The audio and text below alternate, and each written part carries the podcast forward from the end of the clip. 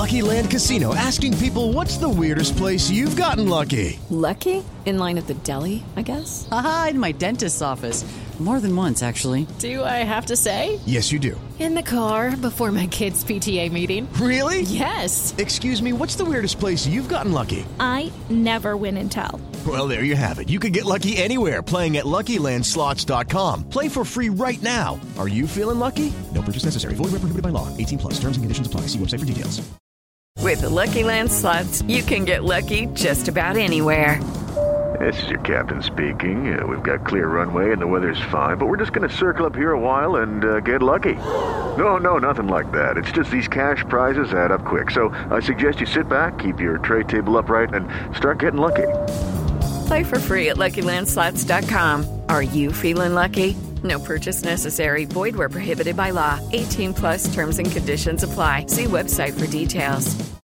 Hey guys, it is Ryan. I'm not sure if you know this about me, but I'm a bit of a fun fanatic when I can. I like to work, but I like fun too. It's a thing. And now the truth is out there. I can tell you about my favorite place to have fun Chumba Casino. They have hundreds of social casino style games to choose from, with new games released each week. You can play for free anytime, anywhere and each day brings a new chance to collect daily bonuses. So join me in the fun. Sign up now at ChumbaCasino.com. No purchase necessary. VGW. Void were prohibited by law. See terms and conditions. 18 plus. Hey guys, it is Ryan. I'm not sure if you know this about me, but I'm a bit of a fun fanatic when I can. I like to work, but I like fun too. It's a thing. And now the truth is out there. I can tell you about my favorite place to have fun. Chumba Casino. They have hundreds of social casino style games to choose from with new games released each week. You can play for free anytime, anywhere, and each day brings a new chance to collect daily bonuses. So join me in the fun. Sign up now at ChumbaCasino.com. No purchase necessary. VGW. Void were prohibited by law. See terms and conditions. 18 plus. Before we begin, if you like what you hear on Mile High Report Radio podcast, don't forget to rate and review us on Apple Podcasts and go ahead and click subscribe wherever you get your podcasts. You're listening to Mile High Report Radio with your hosts, Adam Malnati and Ian St. Clair. Get involved with the Denver Broncos conversation at milehighreport.com. And now it's time to get to work. Adam, just as a reminder how much 2020 sucks, Eddie Van Halen died of throat cancer on Tuesday at the age of 65. And we won't get into a debate about Van Halen or Van Hagar. That isn't the proper thing for a Broncos podcast. But I, I just, growing up in the 80s, as we did in Greeley, and you, you went to Warren Orco West for a, a skating party on Friday for elementary school, I still to this day will always remember Jump. And that was my first introduction to Van Halen. Um, I, I think when you have someone as evolutionary and revolutionary as Eddie Van Halen, when you can hear them play an instrument and know specifically who they are and who it is, I think that says everything about it. And, and not to be a downer to begin this podcast, but it just it, it, I wanted to, to pay homage to someone who was a a musical genius and uh, created songs that will live forever in my mind and were a part of of my growing up and becoming who I am. Yeah, absolutely. I you know what I I'm going to echo that a little bit here. Um, you know, for me, the the song that always stands out for me is Panama. I love Panama. It's one of my favorite songs. Um, and you know, it, it is it is sad when somebody of that type of talent disappears. Uh, you know, sort of, you know, they're, they're gone too soon. 65 is very young, uh, and cancer sucks. I mean, that's just that's just the truth, and we all know that cancer sucks, and uh, it takes people away from you way too soon, and it's too bad that, that that's what happened. And, and again, 2020 has been what 2020 has been. And so uh, we sort of continue down that, that sad march of time there. And, you know, another one that I always, that always sort of stands out to me is right now, which is a great song. That was, that was yep. our walkout song in high school. When we graduated from high school, we walked out of the graduation to that. It was really, really a, a cool song as well. And, uh, such a, a, cultural icon, and, and, you you talk about talent. uh, and you're absolutely right. And when it comes to the guitar, I think Van Halen, Eddie Van Halen, really um, you, you put him up there on the same sort of threshold as as guys like Jimi Hendrix, uh, Les Paul, uh, an original, right? Uh, th- those Jimmy Page. J- Jimmy Page, absolutely. Those those those Eric type Clapton. of players, absolutely. Who who who really took took the the instrument and sure you could say revolutionized it and i think that there's a little bit of that but more so it, it became a part of them. It became a became a part of who they were a part of their identity but it was really just an extension of themselves. And uh, in in any field in any walk of life when somebody can take what they do and the tools that they use to do it and make it so synonymous with them and a part of them and who they are that is really a, a, an amazing thing to see and we see it in sports we see it in uh, we see it in art we see it in the in the business world we see it everywhere. The greatest at their position the greatest at their job the greatest at what they do are always uh, those that have taken what they do and made it an extension of themselves. And, and van halen eddie van halen did that. And and so uh, yeah it's a it's a sad day when you lose that that kind of talent uh, to to something as as awful as cancer. And throat cancer is not is not something that that you want to get, and you feel really bad for him. So obviously, our condolences, and I'm sure uh, that our listeners would agree with that. And just to give you an idea of the kind of influence Eddie Van Halen has, you and I have talked about this. He completely changed a Michael Jackson song because of his guitar solo. Beat It. He made that song what it was. His guitar solo completely made that song. And to be able to cross over and have an influence on perhaps one of the greatest albums ever created in Thriller and to basically make a Michael Jackson song is phenomenal because he was a rock artist. Michael Jackson was a pop artist. That's incredible. Yep. Those crossovers are always amazing, but they only work when the people who are crossing over really know what they're doing and can really make what they're doing fit within the confines of what that is. And and so you're absolutely right. It is an amazing an amazing crossover collaboration and and it does. It makes that song. You take that guitar riff out of that particular song and you have it be I don't even know what you would replace it with. That's that's the other thing is it's it's completely irreplaceable at that point. You you, don't have a song. You, you Michael Jackson do, doesn't have that song. That song's not on the album. It's not good enough. Eddie Van Halen playing the guitar, playing that riff. The I mean, you just know it. You I guarantee that most of the people who are listening to this are hearing that song in their head right now, and it's not because of Michael Jackson. It's because of Eddie Van Halen. That's an excellent point. And I have to I, I have to mention one more guitar player that we recently lost, who may not get the credit that he deserves for how incredible he was. Prince. Oh, absolutely. One, I mean, one that, of the greatest. That, that solo that he did for my my guitar gently weeps, that he performed at the Rock and Roll Hall of Fame. If you haven't Google it, YouTube it, watch it. It is. I'm getting goosebumps thinking about how incredible that was. Anyway, this is turning into a music podcast. which which I don't even know that we're qualified for, but we'll you know we could do it. But I think let's let's let's go back to talking about the Broncos, which again I don't even know that we're qualified for. we should talk about the a lot game, of right? a lot of people would definitely agree with that. Yeah, and that's okay. I, I mean, I don't mind if people agree with us being unqualified. It's fun, and that's why we're here. All right, so let's have some fun talking about uh, the Denver Broncos and their upcoming matchup against the New England Patriots. Although I'm not sure how much fun this is going to be. I will say, and I, I've said this to lead off my playcolorado.com preview story. It is going to be really weird to not see a number 12 behind center for the New England Patriots. And because it is 2020, the Broncos have actually already played Tom Brady, and it wasn't with the New England Patriots. Yeah, I, it's it's sort of a strange, uh, and I I, I will honestly tell you, I've already adjusted to it. I, I I have, for whatever reason, it it took me one day, it took me one game to watch, and it was the game against the Broncos with Tampa Bay, and I was I was I was like, all right, I get it, it makes sense. I think Cam Newton looks every much the part he needs to look as a New England Patriot. Like he fits in with them just fine. It did it didn't throw me off all that much and I'm sort of already past it, which I know sounds weird. I think most people are still looking at it sort of sideways like what is this? And that's the big question going into this game is whether or not he's going to be able to play. Because Mike Florio, it wasn't Mike Florio, but it was Pro Football Talk reported that um, Cam is asymptomatic. And if he tests negative twice, 24 hours apart, there's potential for him to play. Now, Ian Rapoport with NFL Network said it's still a long shot for Cam Newton to play. So it looks like it's probably going to end up being uh, what the Jarrett Stidham Brian Hoyer show again.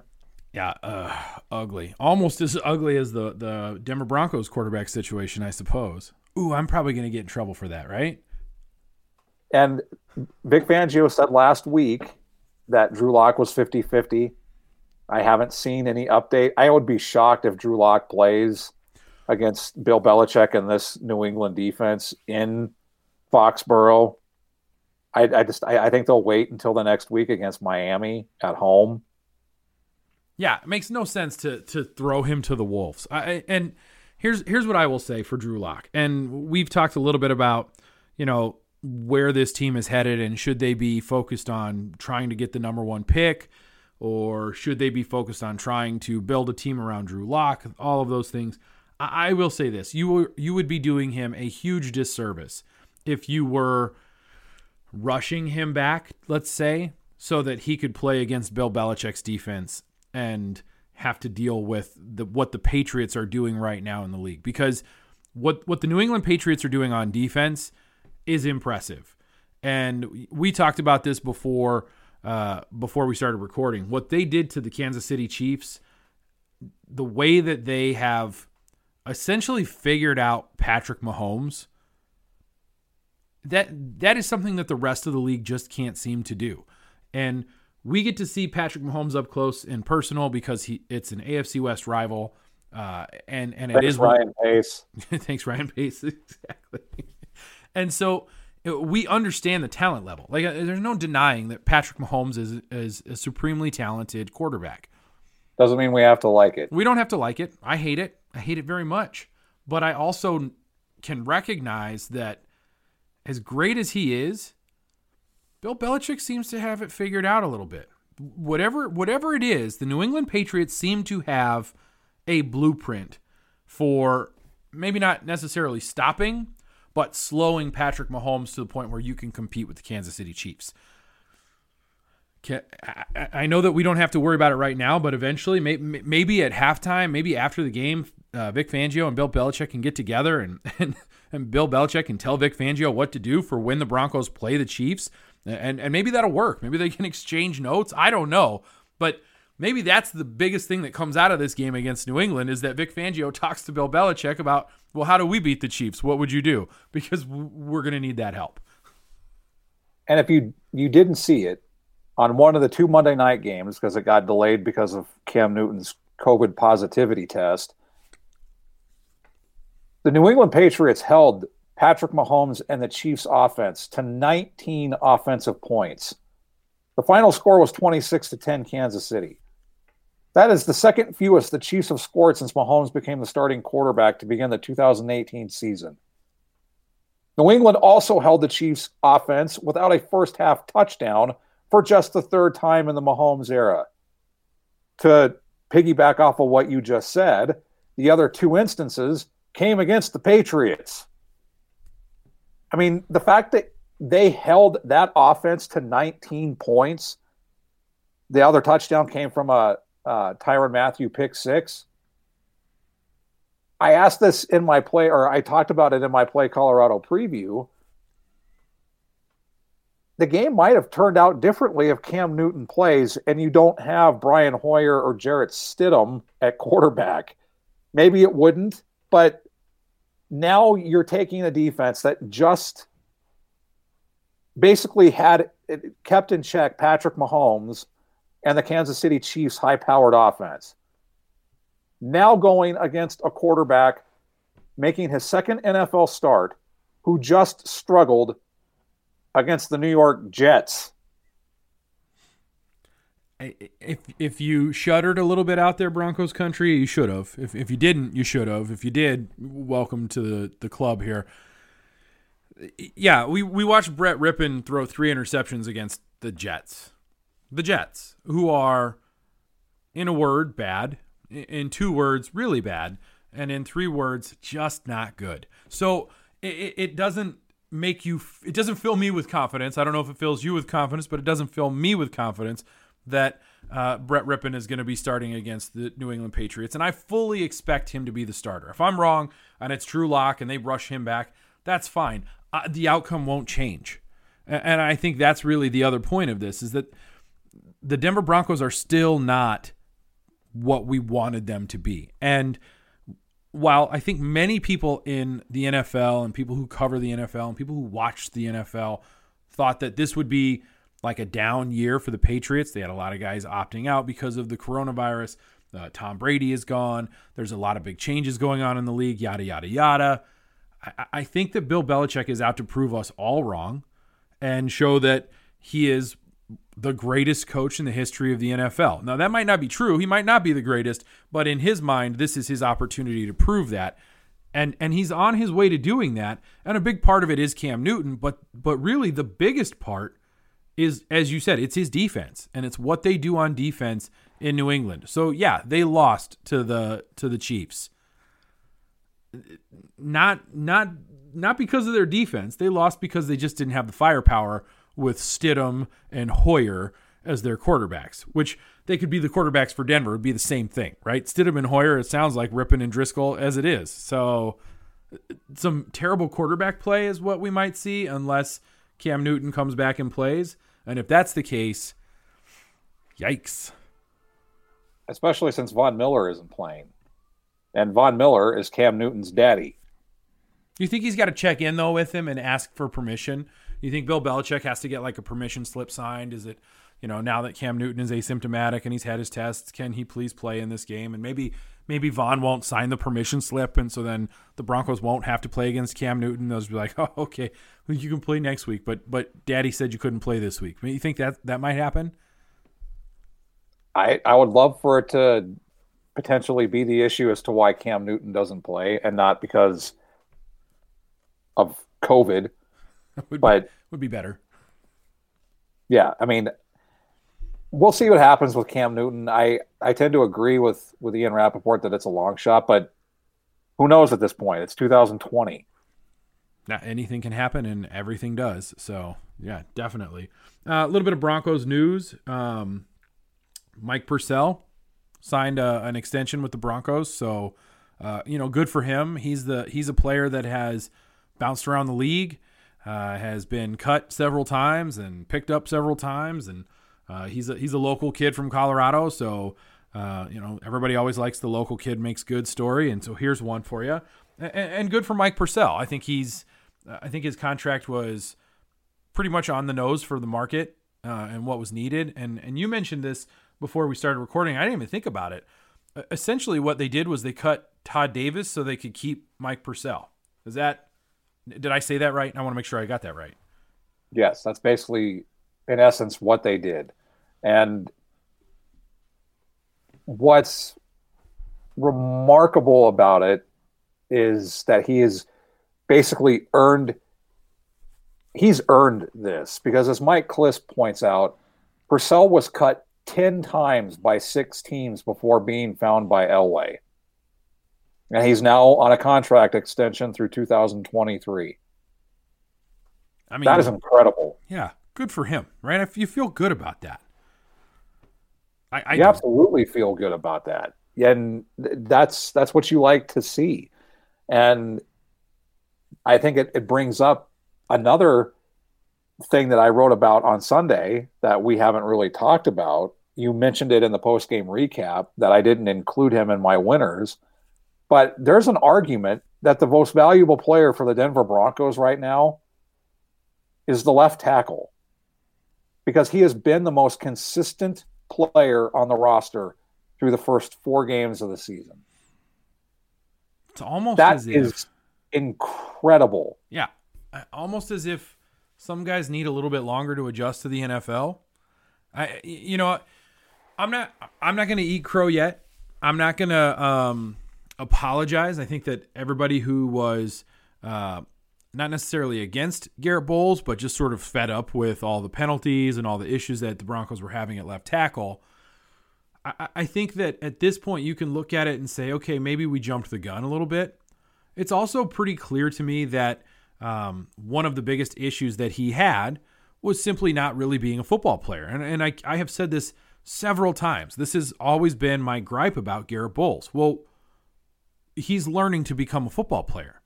I, am going to give him that credit. He has uh, adjusted, he has learned, he has worked hard. Uh, I don't think that was ever anything that was in question. I think what was in question about Garett Bolles was can he eventually put it all together, eliminate the mistakes that were just absolute drive killers, and uh, become a left tackle that can actually be the anchor of this offensive line. And I would I would tell you that at least through the first four games of the season, Garett Bolles has been the anchor of this offensive line to the detriment, I think, in some ways, or to the disappointment in, in some ways of, of the interior line that we had been so excited about with Dalton Risner in year two and Graham Glasgow, the veteran, coming over, and Lloyd Cushenberry taking over at center. It felt like that was going to be where the strength was, but it's not, and it hasn't been, and it's it's been rather frustrating for for people to watch because everyone is so excited about what what Dalton Risner brings to the table, and I still think he's going to be one of those guys that is on that offensive line for a long time to come. But it's his second year, and a lot of times what you see in year two is guys struggle. You know, the league figures you out, and that's something that I think you see happening with Dalton Risner. Lloyd Cushenberry, a rookie center, you got a lot going on as a as a rookie. So I can I can accept some of those struggles. And then with Graham Glasgow, I think that the other issue becomes you just don't know the guys you're working with. And that's a big part of the offensive line as well. When you are uh, on the offensive line, it's it's about movement. It's about knowing where you're where you're supposed to be. It's about it's it's almost a dance, right? It's very choreographed.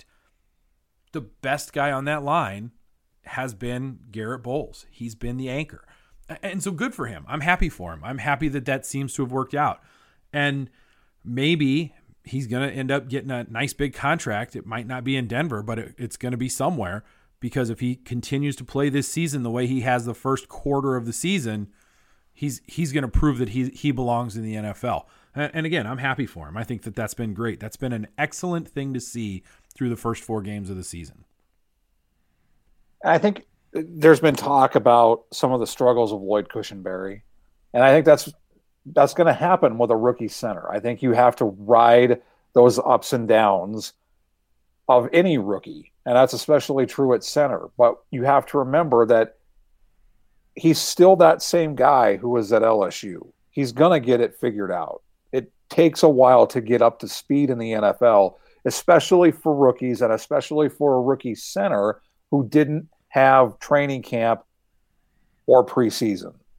And I think that's where you're seeing it the biggest is with rookies in terms of the lack of preseason games. I hate preseason games. I hope they limit it to two going forward. But that's where you're seeing, I think, these issues with rookies and especially even teams getting up to speed with the NFL. You just can't go from zero to 100 with a snap of a, uh, the snap of your fingers. It just it doesn't work that way. So I, I think eventually especially when Drew Lock gets back. And I even I, I, think we're even seeing it with Brett Rypien. Most of the sacks aren't on the quarterback. It's not on the offensive line. It's on the quarterback. Jeff Driskel held the ball way too long against the Pittsburgh Steelers and against the Tampa Bay Buccaneers. We'll see if that continues on Sunday. And I think one of the things with Brett Rypien that's important to point out is he did make horrible mistakes. He had three picks, one pick six one should be interception, but because Jerry Jeudy mossed Pierre Desir, it wasn't. So it could have been four interceptions against a bad Jets team. He was able to make in game adjustments and learn from his mistakes, as we saw with some of the throws in the fourth quarter, especially that one late in the fourth quarter to Tim Patrick. So he has the awareness. But now he's going up against Darth Belichick. Hoodie. Yeah, Darth Hoodie. Absolutely. Yeah, it's it's a tough it's a tough ask, right? It, it really is. I mean, as, as we look at this game, and I, and I do think we should probably let's go ahead and look at this game. It, it, this is a tough ask for the Broncos. This this, this game uh, against a, a Bill Belichick led team, with the number of injuries that have occurred, the you know the talent level is obviously down. There are there are some bright spots, and we've talked about them. But not only are you uh, missing a lot of players, it looks like you're missing Noah Fant. I think that that's probably uh, where we're going to be with that as well. Uh, probably KJ Hamler prob- too. Probably KJ Hamler with that hamstring that keeps popping up. I guess uh, that's and soft tissue. Soft tissue is always going to be an issue. Uh, oh, I didn't mean to do. I rhymed that. Sorry, y'all. But it is always going to be an issue that soft tissue, and you have to be careful. So, uh, you know, it's when you look at this game. I think you have to go into it with a certain understanding of what are you trying to get out of this game. Obviously, you want to win, right? If you're the Denver Broncos, you want to win. We know that. But what can you take away from this game beyond that? Because that is something that you're gonna have to to focus on. Because I, I am not guaranteeing that they're gonna walk out of there with a win. And and we'll get to the predictions later. But I, I think you can kind of tell where these predictions are gonna go. So what do you walk out with in a game like this on the road? Uh, against a, a, pretty good team who's also probably going to be playing with their backup quarterback or quarterbacks, however they choose to do it what do you, what can you really expect and what do you want to walk away with? And that, and that's really the big question at this point. Quite frankly, I don't even know. Like I, I guess a good showing, the fight that we've talked about. We want want to see them continue to battle no matter what's going on on the field. Uh, maybe some good plays, maybe a, a, few highlight reel type plays from some of your rookies and some of your some of your veterans who are stepping into some big roles. Beyond that, I'm not sure what else you can expect here. Make it be competitive even if it's even if you end up losing, make it competitive. And I you're right about the fight. Do the little things right. It's it's time for this team to start doing the little things right. If you do the little things right, that's when you can start doing the big things. The big things will take care of themselves, but it's all about the little things. No missed assignments, no missed reads on defense. Do your job.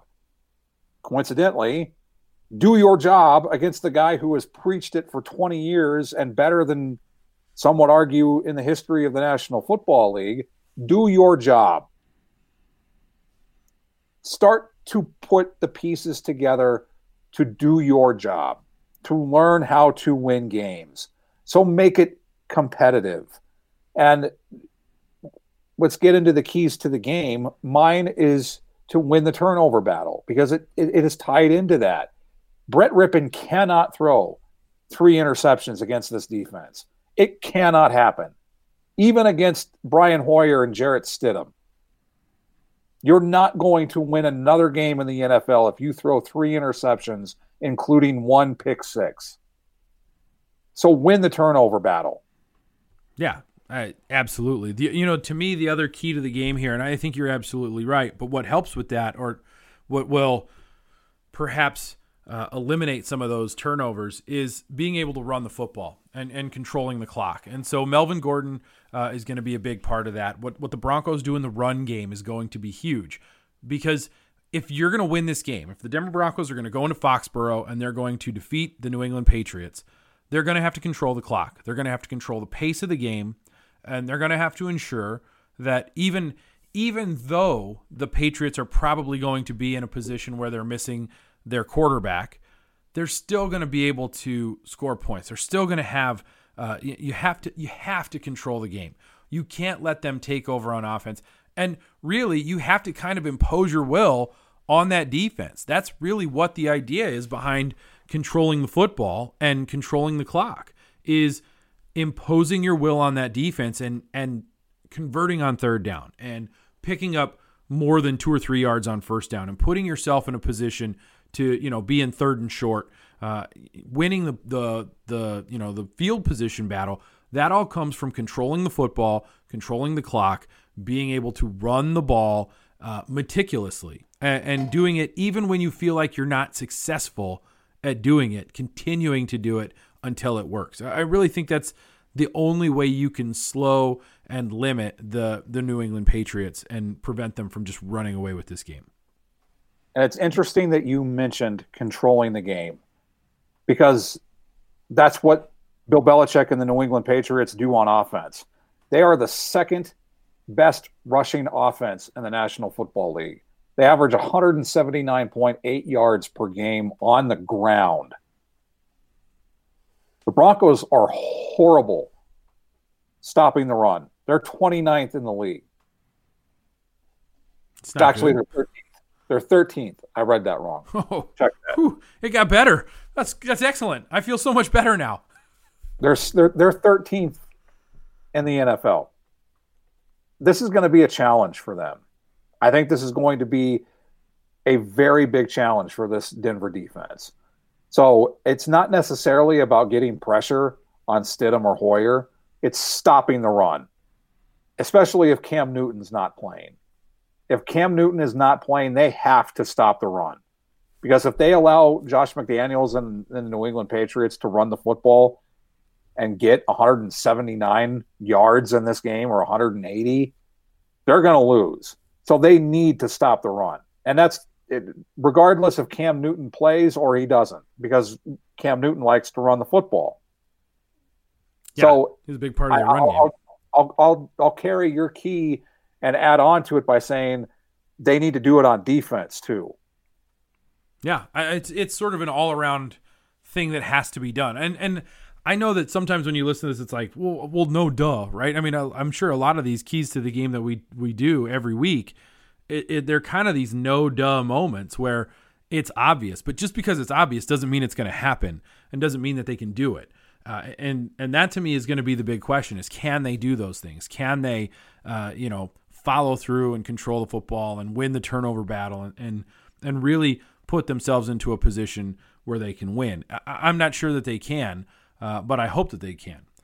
So, players to watch. Let's let's get into players to watch here because I'm sure that there's going to be a few. Uh, let's. You want to start on offense or defense? Let's start on offense. I'm Okay. going to go with Brett Rypien. I if I say win the turnover battle, it starts and stops with the quarterback, especially the one who just threw three picks. Yeah, I, I think that's pretty much a, a given. I'm actually going to go with Melvin Gordon, uh, and I'm going to throw a little extra sauce on there and say, and the offensive line. Uh, the run game, uh, you need Melvin Gordon to get going, and so what you really need to see is this offensive line really start to click, and and so that would be my players to watch because it is it is going to be imperative that both Melvin Gordon and the offensive line are able to do their job. Oh, saying it saying it during this podcast when they're getting ready to play the Patriots is it just gives me a little bit of the willies, but it ain't wrong.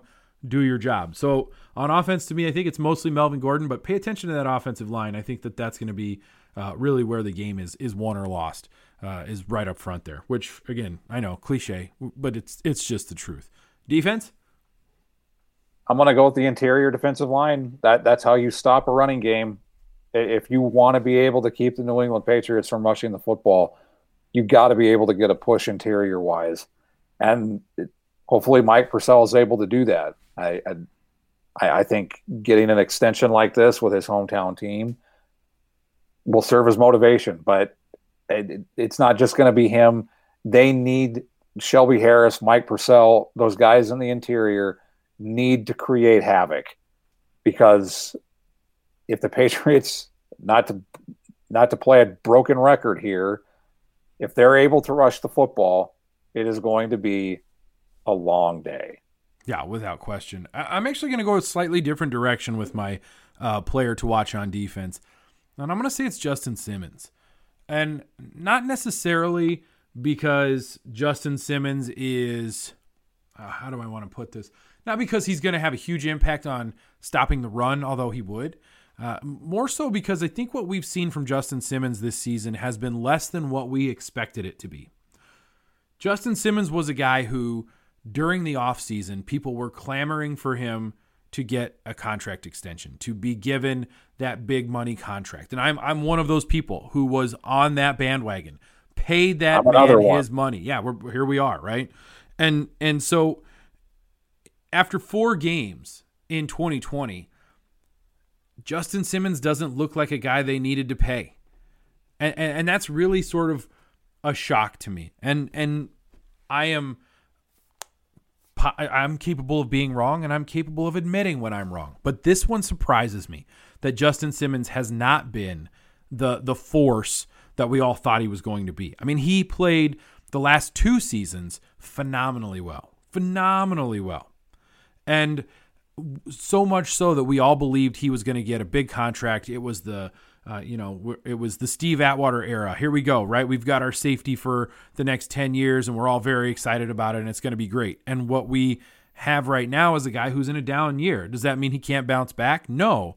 But I do feel like after four games that this this fifth game here is a game where he needs to turn things around. And so I'm not even talking about the game in general, right? I'm not even talking about impacting the game and getting a win.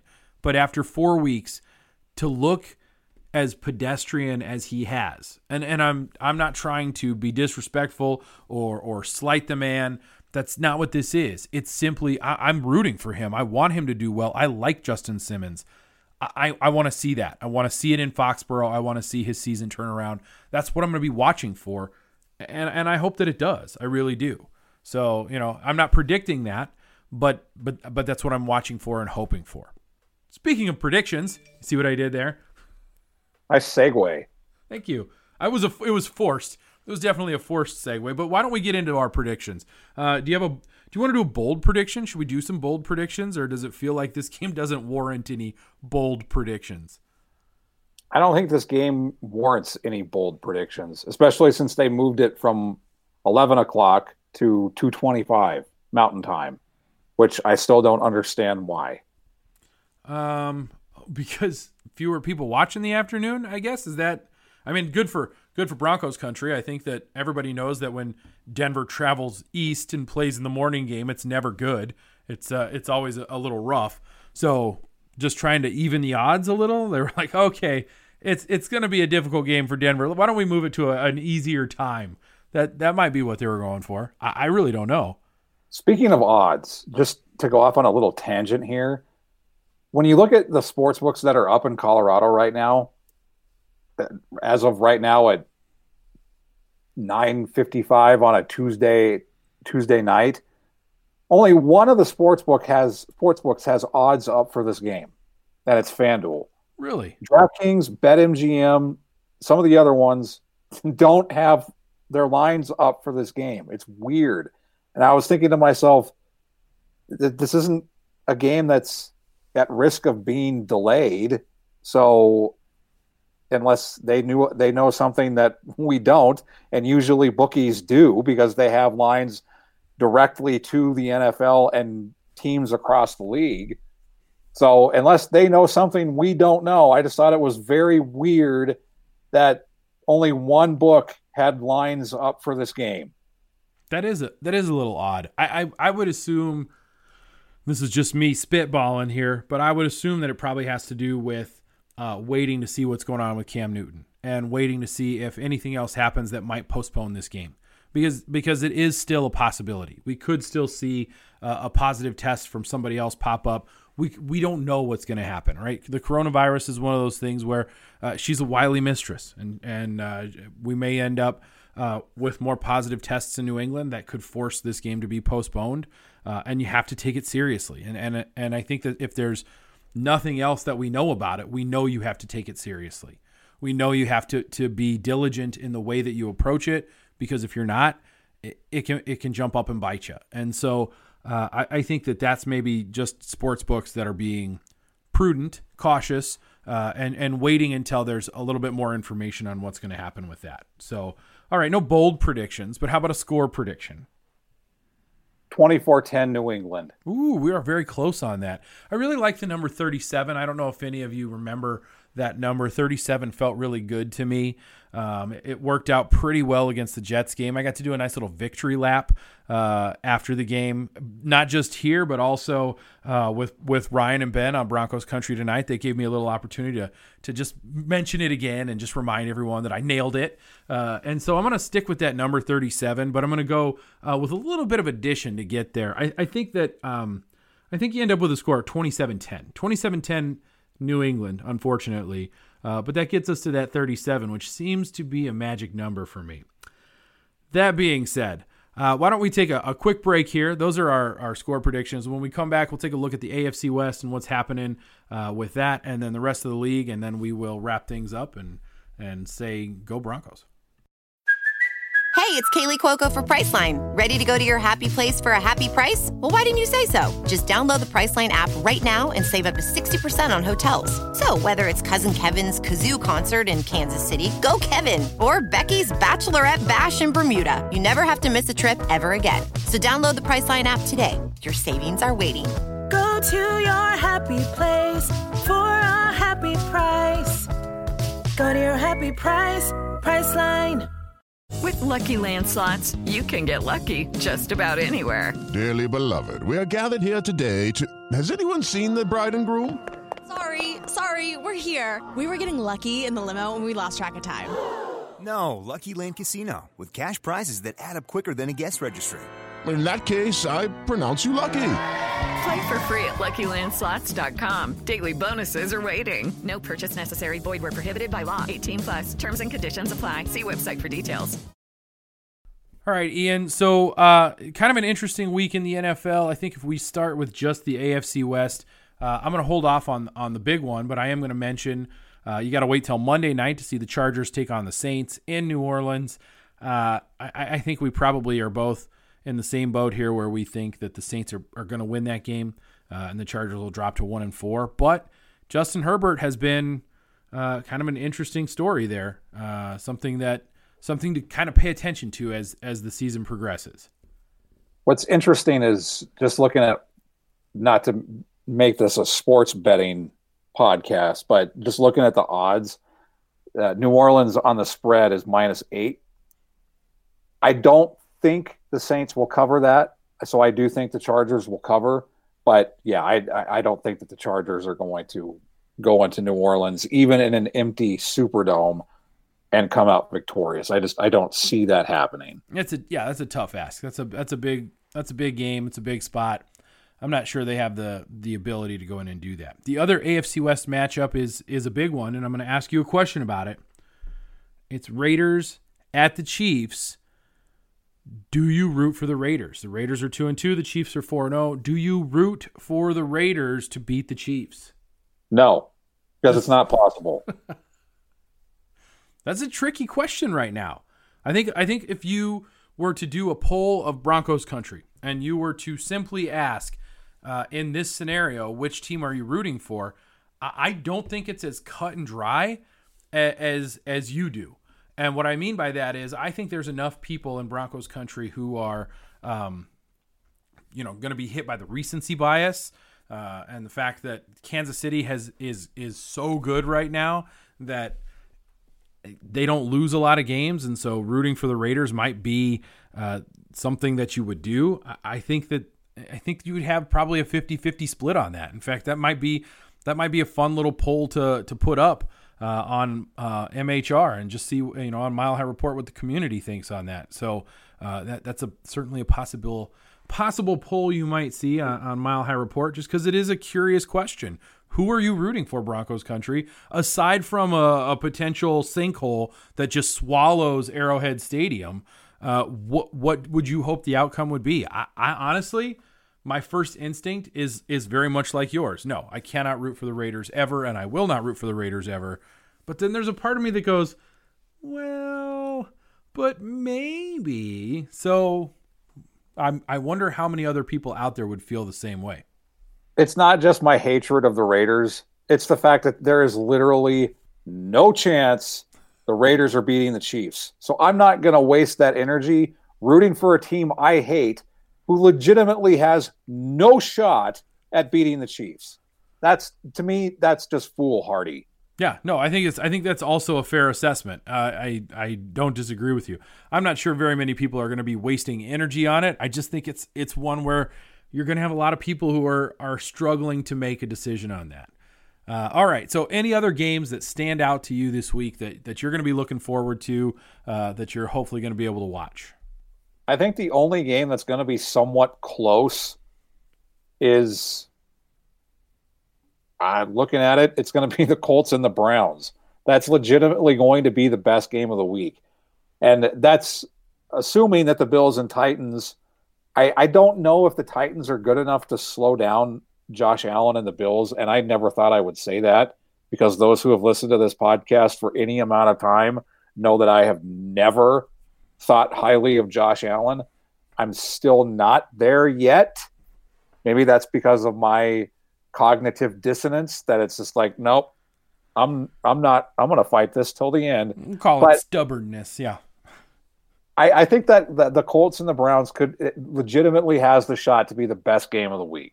Yeah, I, I- I don't disagree with you on that. The Colts at three and one, the Browns at three and one. Something's got to give. You know, does Philip Rivers have things figured out in Indianapolis? Is that team going to be good for him? And does Baker Mayfield have things figured out in Cleveland? Is that a, a, a, team that's got things turned around after what they did to the Cowboys last week and, and the way that that all turned out? I, I- I mean, I know that it was tough on Jeff Essery here, who is a, a closeted uh, Dallas Cowboys fan and loves Baker Mayfield because of his Oklahoma ties. Uh, I know that was a, a rough game for him, but if you look at that game and you look at what it meant, it really sort of meant that Baker Mayfield might have things figured out. Maybe. I mean, they got a ton of weapons there. It's not like Cleveland is the cupboard is bare. You're not looking at a team that's ravaged by injur- injuries like the Denver Broncos. So, eh, you know, there's some potential there in Cleveland. And then again, Philip Rivers and the Indianapolis Colts, really three and one. Nobody saw that coming. So that one might be a fun one. A- another fun one to me that kind of sticks out is Cincinnati at Baltimore, mostly because I just want to see what Joe Burrow does. Joe Burrow is is one of those quarterbacks that looks like he's got it. And so I, I'm curious, how does he perform against a team that is a legitimate Super Bowl contender? It's going to be an interesting game to watch just to see if he can really compete with a team that is as good as Baltimore is. A team that in Baltimore got pretty much smoked by Kansas City. And so, how close is Joe Burrow to really being able to compete with the elite teams in the NFL?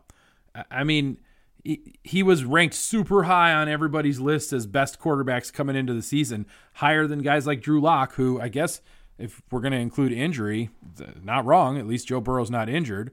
So is he is he ready? Is he how close is he to being ready? I think that's kind of an interesting game to watch. One game that I think has the potential to maybe be the the surprise game of the week, just based on the line. The Eagles and the Steelers. The Steelers have opened up as a touchdown favorite. We'll see what Carson Wentz, Doug Pederson, and the Eagles are going to be able to do after that road victory against the San Francisco 49ers. And I get it. San Francisco 49ers have been just as ravaged by injuries as the Broncos have. They're they were playing what uh, Beathard and Nick Mullens, so not Jimmy Garoppolo, and th- a lot of their their key guys on defense are out too. Well, like Bosa's out. Um, who, Richard? Sherman. Sherman's out. Yeah, I mean, isn't Armstead out too? I, I believe so. I, it's it's not pretty over there. It's it's a bit of a mash unit, much like it is in Denver. but I still I, I still thought that the the 49ers would be able to to at least beat the Eagles. So give the Eagles credit for going on the road. I mean, it's still across the country to get to Santa Ma or Santa Clara or wherever that stadium is. Now they're Santa playing, Clara.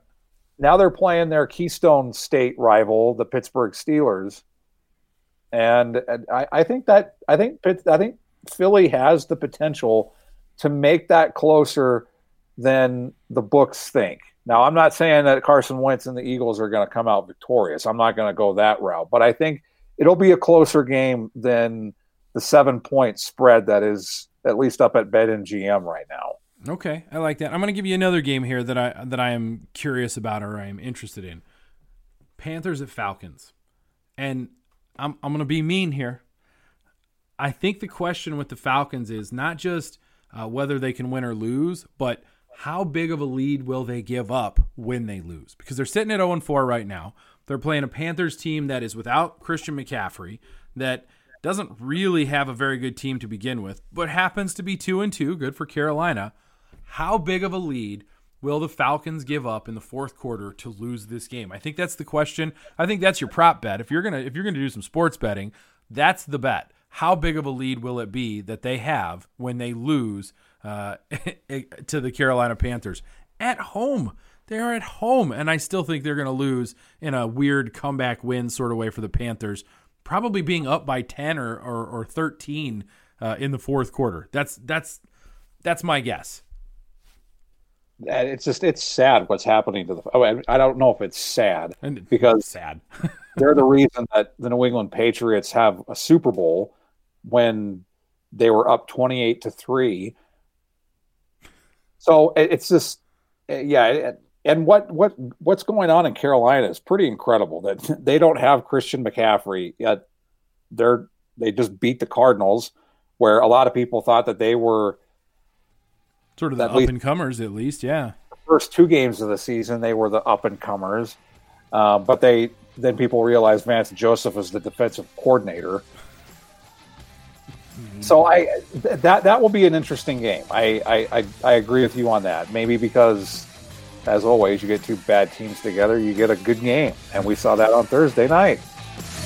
You've been listening to Mile High Report Radio. Get involved in the discussion at milehighreport.com. And as always, go Broncos.